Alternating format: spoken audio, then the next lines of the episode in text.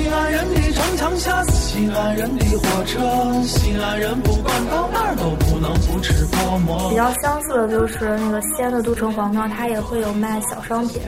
就是它先是一个门进去有一条道，边都是卖小商品。道路边的馄饨摊儿，一个板儿农骑着板儿车，拉着板儿砖上班儿，豆腐脑儿一块钱一碗儿，风扇上飘着京韵大鼓的小。我觉得也是最有名的，跟北京能扯上关系的，肯定是陈子昂登幽州台诗。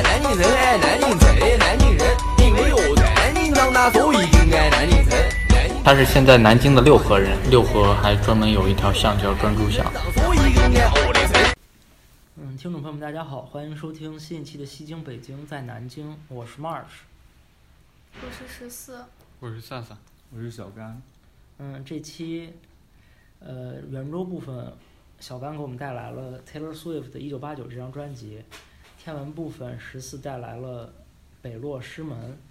嗯，音乐部分跟大家聊一聊我去听维也纳爱乐在江苏大剧院的演出的一些感受。电影部分跟大家分享最近的《银翼杀手二零四九》这部电影。那我们先开始圆桌部分，是小甘给我们带来的这个 Taylor Swift 的《一九八九》这张专辑。当然，在聊这期的主题之前，还是听众朋友们如果有什么意见建议或者想说的话，欢迎通过评论留言、私信的方式，在各个平台，包括喜马拉雅 FM、蜻蜓 FM、荔枝 FM、网易云音乐、苹果 Podcast 跟豆瓣播客小站上告诉我们。那就来听听小甘这次的带来的分享。嗯，之所以想说《一九八九》张专辑，是因为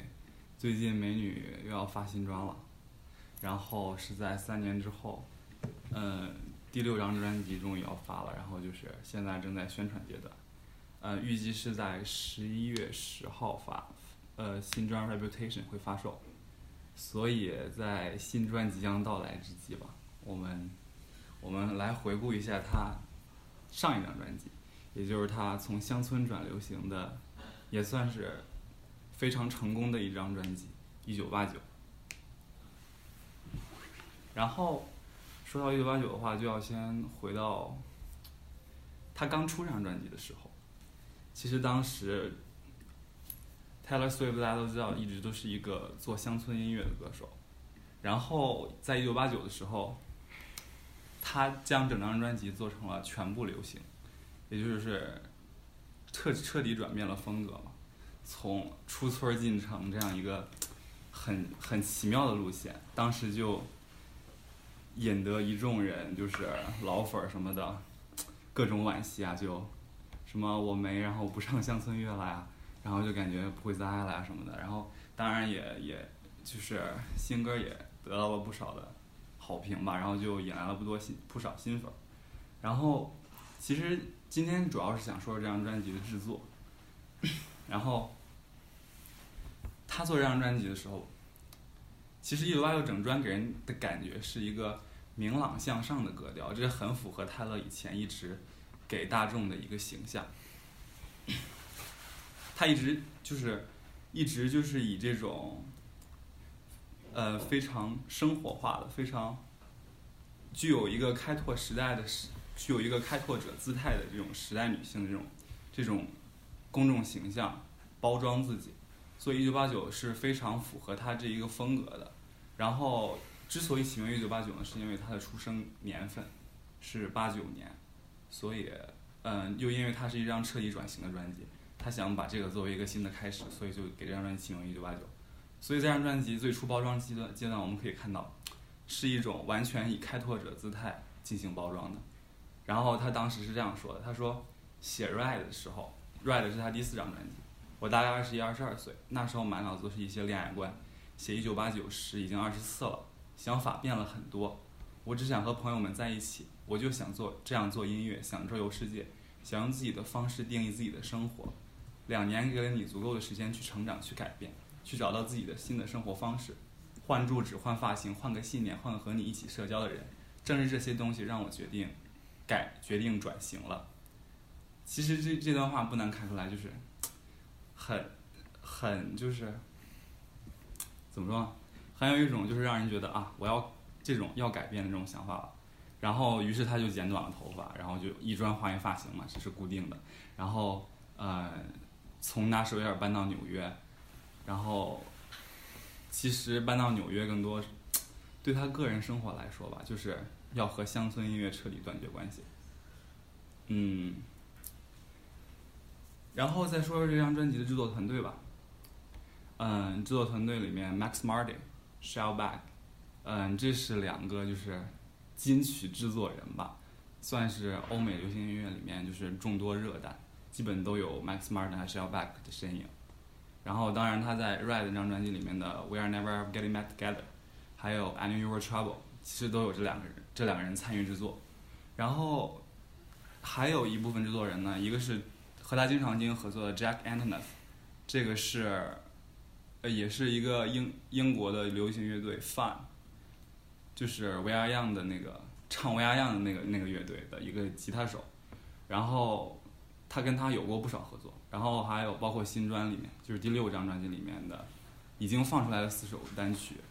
嗯，里面，Look What You Made Me Do，还有，嗯，Call Call It Call It What You Want To，嗯，都是都有这个 Jack Antonoff 的身影。然后再有就是 Ryan Tedder 是共和乐队的主唱，就是 One Republic 的主唱，也也被他邀请参与这张专辑的制作。还有就是 Imogen Heap，嗯，是英国独立女歌手，嗯，参与了这张专辑里面《Clean》这张这个曲目的制作。然后对于制作，泰勒是，他是打算减少合作人数的，嗯，在上一张就是上一张专辑里面可能会有十个制作人，而这次他是属于四到五个人的一个小团队，然后基本上是两三这样合作的形式去制作一张专呃一首歌曲。嗯，但是就是他和 Max Martin 负责总监，他为的是保持整张专辑，嗯，是流行曲风。然后，事实上，一九八九这张专辑，它确实是曲风非常统一的，而且也是 Taylor 这样生涯中可以说是里程碑的一张专辑。这张专辑在首多广榜首，呃，首周销量是一百二十八万吧，我记得是，然后七项格莱美。提名有四项得主，然后包括那一年的年专，这个已经是格莱美分量最足的一个一个奖项了。然后，所以你可以见到这张专辑是非常成功的一张专辑。它一个很注就是曲风统一，这是很不同于它上一张专辑《Red》的。《Red》曲风特别杂吧，就是各种各样的歌，各种各样的曲风都有。而这张专辑里面，它是一张纯流行专辑。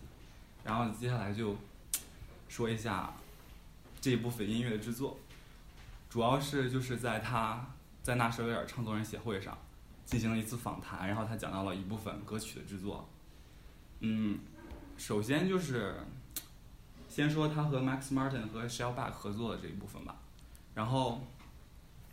肯定 Shake It Off 咱们都听过，然后就是当时算是最最出名的，就是。算是基本上路人也都听过的一张一首歌吧，然后，Max Martin，这张这首歌它的制作，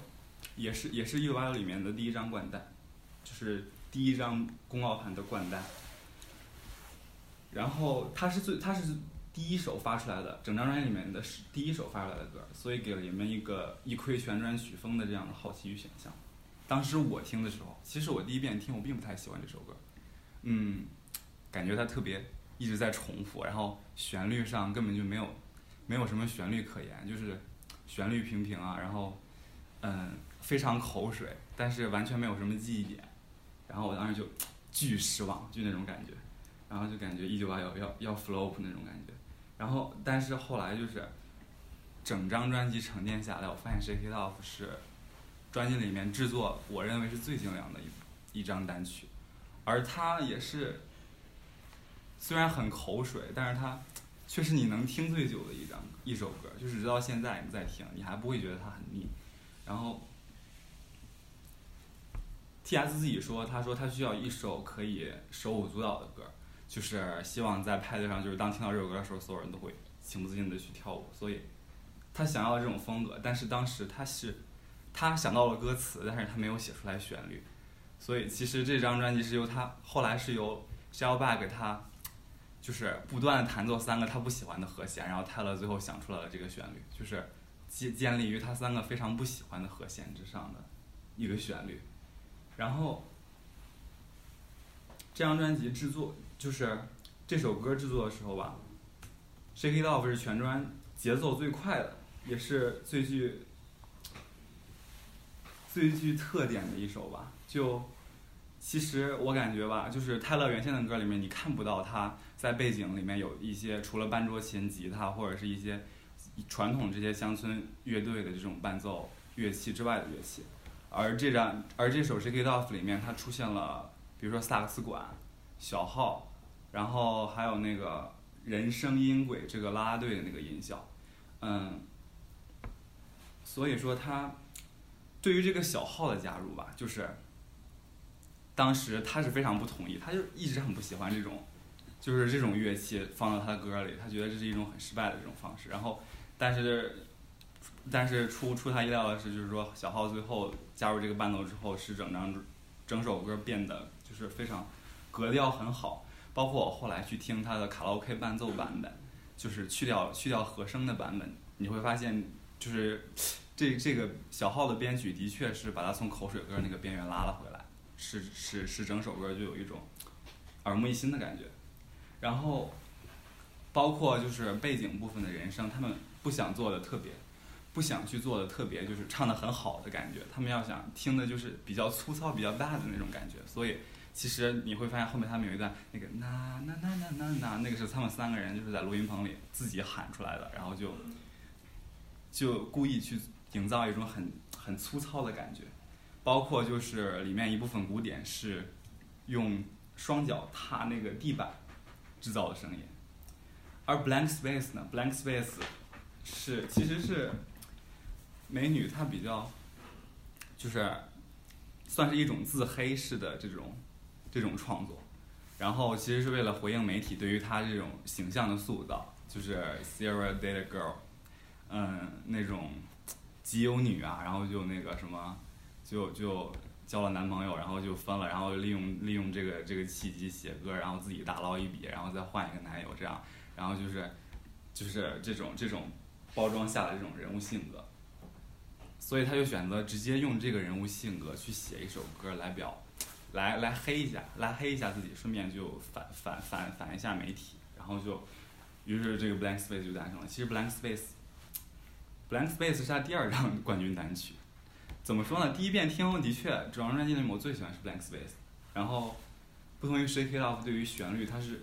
Shake It Off 它是对于旋律的一种弱化，它更多的是强化背景音和节奏。而 Blank Space 在旋律上，它写出来了一种很抓耳的旋律，而背景音它有意营造一种空灵的感觉。这个这个这个营造是用的是八零八鼓机，就是一种合成乐器吧。然后那个包括 Perfect 五的贝斯合成音，然后包括就是它它它副歌部分有一个嗯，就是 O 类似于 O 的那个声音，那个就是合成出来的音效。但是其实，在最初版本中是由人是纯人声制作的。嗯，这个就是仿照了二十世纪的 Nelly 那种曲风，然后所所以其实这个一九八九也是有一个复古的倾向，就是它其实是取材于呃八十年代美国流行音乐的这样一个雏形，所以它并不算是一张传统意义上的说当代的流行音乐专辑。然后 Blank Space 的这个旋律吧，十分注重层次递进，你仔细听就感觉。它前面一直是叮叮叮叮叮，虽然一直是这个旋律在在不断的循环，但是越到后面，它随着随着那个乐器的不断加入，层次不断丰富，你就会感觉整整整整个乐曲是由简由简单到繁复的。而就是说去听那个，尤其是你去掉人声之后，专门去听伴奏，就是你可以去听一九八九 World Tour 片尾的那个字幕的时候，它就一直在放这个这个的伴奏，你就会感觉它这个它的层次感是非常分明的。嗯，然后基本上这是这两首专这两首单曲制作，然后就是对于那个和和 Ryan Tedder，也就是共和乐队主唱的制作两首歌曲，一个是 Welcome to New York 欢迎来纽约，一个是 I Wish You 呃一个是 I Know Places，嗯两首其实就是非常共和乐队的风格，你可以从中听出很，你可以从中听出来它是十分接近 Ryan Tedder 自己的风格的这样的一个伴奏，然后但是歌词确实很泰勒化的，就是，而 Welcome to New York 我感觉是非常不错的。第一遍听的时候，它是一种很典型的电子乐，但是它利用那种就是霓虹灯、霓虹式的键盘排键盘编排，营造出了一种就是灯红酒绿大都大都会的感觉，就有一种洗进城、甩出村、洗进城的感觉。然后，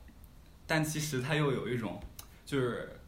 它的词作也很也很不错，就是你像里面有一句台词是什么？嗯，It's a new soundtrack I could dance to these beats, and the lights are so bright and，uh, they never blind me，像灯光如此耀眼，但它从从没有从没有刺刺伤我的眼睛之类的，就感觉就是完全在描绘理想中的纽约。所以其实这是一首很美国梦情节的作品，嗯，而它的编排，尤其是 Ranta 的这样的编排，使得整整整整个曲子非常适合作为专辑的开场曲。嗯，在演唱会中他也能收到很好的效果。而 I Know Places 是它前面的利用了一个八音盒的音效，然后包括就是钢琴的这种钢琴的这个几个音的这种单奏的循环。他就故意营造出来了一种很黑暗的音效，这个是形容的是一对恋人在媒体曝光下无处可逃的这种这种比喻的场景吧，其实也是关乎他自己的。然后，嗯，这张专辑怎么说，key 非常高，然后就跨度很大，很难唱。然后，所以从这一点其实也可以看出 Ryan Tedder 的风格来，倒是，嗯，然后这是关于 Ryan Tedder 两首合作，其实都很共和，他有这个风格。然后再有就是和 Jack Antonoff 合作的两首，一个是 Out of the Woods，还有一个是 I Wish You Would。这两首歌，反正三木木是我个人算是比较喜欢的整张专辑里面。它就是完全不同于泰勒以往的任何歌曲，这也在于这个背景，这个这个伴奏的原制作者是 Jeff Antonoff，然后就基本上就是一直在用一种古典和黑暗压压迫出一种黑暗的氛围，包括就是泰勒的作词在在副歌部分不断的去反复的吟唱一句，就就会感觉回环往复，就有一种在丛林中就是十分黑暗、各种压迫的那种让你感到窒息的感觉，所以他被黑暗气氛拿捏是很棒的。然后你像这里面的歌词也非常具有他自己的个人风格，比如说 The rest of the world was black and white。And but we we were screaming color，呃，就是世界只是黑白，而我们却是最鲜艳的色彩这一类的，嗯，所以《Out of the Woods》算是很特殊的一首歌，个人很喜欢。然后《，Avishwood》也是，确实就是一个极极度复古的存在，它里面的吉他独奏非常的接近就是八十年代那个风格，然后包括它那个快速的鼓点，你是基本上在现在的流行音乐中很少见的一种一种编排，所以不得不说，Jeff 一直是 Jeff Enough 算是一个怪怪怪才吧，算是个怪咖。他的他的他的作品，真的就是很有那种有有一点点独立的味道。再有两首就是整张专辑里面去营造这个复古氛围的两首歌，一首是《Wild Dreams》野梦，另一首是《Style》。关于关于《Style》这首歌。Style，他的自己本人对他的描述是：衣柜中有些某某些衣服，你永远不会让它，就像就像有的东西永远不会不会过时一样。Style 的吉他弹奏者对这首歌的评价是，就是这首歌其实最初是这个人和另一个人给自己创作的，所以他原原声的那个吉他，原声的那个吉他音轨，并不是。原创，而就是是别人的歌。当时他在工作室放给 Max 听，泰勒正好听到了，而且很喜欢，所以这是这这一段旋律就用在了这个用在了 Style 这首歌里面。然后它的灵感是就是放 punk 风格，还有这种放克电子音乐。然后 Style 给我感觉是它有浓厚的新时代舞曲的感觉，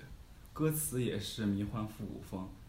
嗯，而且里面有不少意象，比如说 James Dean，比如说什么 White T-shirt 之类的，然后这这样词这样的词的加入，使得全曲洋溢在一种上个世纪八十年代的迷幻雾气之中，而 funk guitar 的 solo 有一种开夜车高速公路上的这种疾驰的感觉，而曲调的节奏感偏强，流畅而简洁，歌词歌词是整整曲的一个亮点。比如说什么 James Dean's daydream look in your eyes and red lip classic things that you like, long hair, slip back, white t-shirt, good girl things, and slight little skirts，类似意象堆叠，让整个歌曲画面感十足。而 We Never Go Out of Style 也是全曲的一个核心，像一张历经岁月沧桑的八十年代金曲重现于世，令人无限怀念。而 Style 它缺点也有，它曲调过于重复，而且全曲的后半段就显得缺乏爆发力和张力，所以给人听起来就有一点点累吧。另一首歌《野梦》呢，它是其实它是仿照打雷姐的《Without》写的，然后他想他他所勾画的也是那样一个就是纸醉金迷时代的一个一个女人对于一个坏男人的迷恋。嗯，MV 也是黑发美人。嗯，我们都知道那个打雷有一首歌叫《Black Beauty》。嗯，而《w h i t e s Dreams》有两个版本，专辑版和那个 Radio Edition，也就是 MV 的版本。处理上 Radio Radio Edition 它是强化了节奏的，在在副歌部分它把那个最后的副歌部分它是强化鼓点。嗯，专辑版更有一种荡气回肠的感觉，也令也十分具有代入感。另外，一九八九 World Tour 中，T.S. 将 Enchanted 就是他第三张专辑的一首歌，一首歌放在一起改编，改编版有不错的舞台效果，但我并不认为 Bridge 部分的不断重复显得很高明。嗯，野梦是 Taylor Swift 在风格上一种新的尝试，虽然是模仿打雷的复古风，但除去曲风，野梦与打雷的歌有着截然不同的内核。这与 T.S. 与 Lana 不同的性格有关。说到底，T.S. 还是有她小女生的一面，野梦不过是换了一个包装，将一个普通的爱情故事放置时代背景中，讲的还是爱美、热爱美好爱情却无法挽回。而我，而美女也是 standing in a nice dress, red lips and rosy cheeks 这样的佳人形象。而打雷不同，打雷音乐中的丧，它更多表现在精神内核上，无关爱的美好与否。正如打雷的恋父情节啊、洛丽塔情节啊，然后比如他的歌词 "I'm pretty when I'm cry" 这一类反女权的歌词，它是不会在 Taylor Swift 的歌曲中出现的。而野野梦在编曲上大量采用了弦乐，嗯，然后还有心跳鼓点，这都强化了整整张曲的艺术气息。我个人比较喜欢的是那个 My Last Request Is Is 的那个咬字，嗯，是很具有时代感的一种。综合看的话，《Wise Dreams》还是十分讨喜的一一张单曲。而最后想说的是，《Clean》也是他和也是他和西嗯 Imogen Heap 合作的一张单曲吧。其实你听风格就能听得出来，它非常接近 Imogen Heap 的那首《Hide and Seek》，然后包括背景的人声处理，它都是非常注重层次感的，特别像在隔着那个电风扇讲话。而这里面乐器的运用吧，比如说安比拉琴，一种非洲乐器，然后木箱金属条，然后是用手拨动来发声的。还有就是 broom walker，就是其实说白了就是那个啦啦队那个啦啦棒，类似的那个乐器，然后它可以敲出来那种声音，它里面的鼓点都是用那种制作的。而 Clean 最出彩在于它的词作上，Clean 的词作可以说是全专最好的词作，它描绘的是人在经历了一段感情之后那种无法释怀到最后自我解脱的一种心情状态，而他用一种极其诗意化的形式进行了表达，这个算我在我我看来算是他众多词作中的一个巅峰吧，就很很有诗化语言的一个一张一首歌曲。然后比如说里面 The drought was very worse when the flowers that were grown together died of thirst，干旱天气真糟糕，曾经我们一起种下的花朵还是凋谢了。再有比如说当蝴蝶化作尘埃，顿时淹没了我的房间。比如说，我在屋顶上凿了一个洞，让洪水带走所有关于你的回忆。你依旧萦绕心头，却像一块一件沾了酒渍的裙子，我再也无法穿起。这是歌词还是歌名？歌词啊。再比如说，雨水灌进我的肺，我拼命呼唤，但无人回应。其实，就是雨一直下，在我溺死之时，我也终于能够解脱。清晨时分，消失了你的一切踪迹。我想，我终于，我终于 clean。其实这些你会发现，它是极具个人化的歌词，但是表现的情感却是很能引发人们共鸣的。这也是 Taylor 为什么能够一直就是受到很多人喜爱的原因。可能他有意的没有没有有意的去营造真实，但是他在表达感情的时候，就给了我们一种真实的感觉。经历是私人的，但是情感是共通的。所以就一众的那个就是美国青少年嘛，他从 Teen Pop 到现在一直一直走到现在，你也可以看到他这种改变。嗯，但但是个人对于美女还是我喜欢她的原因就在于她对于音乐的一个态度，还有她词作的水准上。我以为你要说你喜欢她，就是因为她长得美呢。并并不是认为，当然长得美也算一个，也算一个吧，很大一部分了。并不是说一个艺人他需要有多么，他的词作一定要多么高深玄妙，一定要就是显得多么独立范。嗯，不一定非得像 Lord 一样，就是故意的去做一个高冷傲世的姿态，然后去写一些就是繁复的歌词，让你感觉很华丽。也不一定非得像阿黛尔一样，就是去做一些就是让人觉得格调很高的音乐，只是做乡村或者流行，其实，嗯，也能赢得很多人的欣赏。关键就在于乐手是否达到一个和听者心灵共通的目的。这也是我之所以这么多年来一直听他的一个原因。他他做的并不算是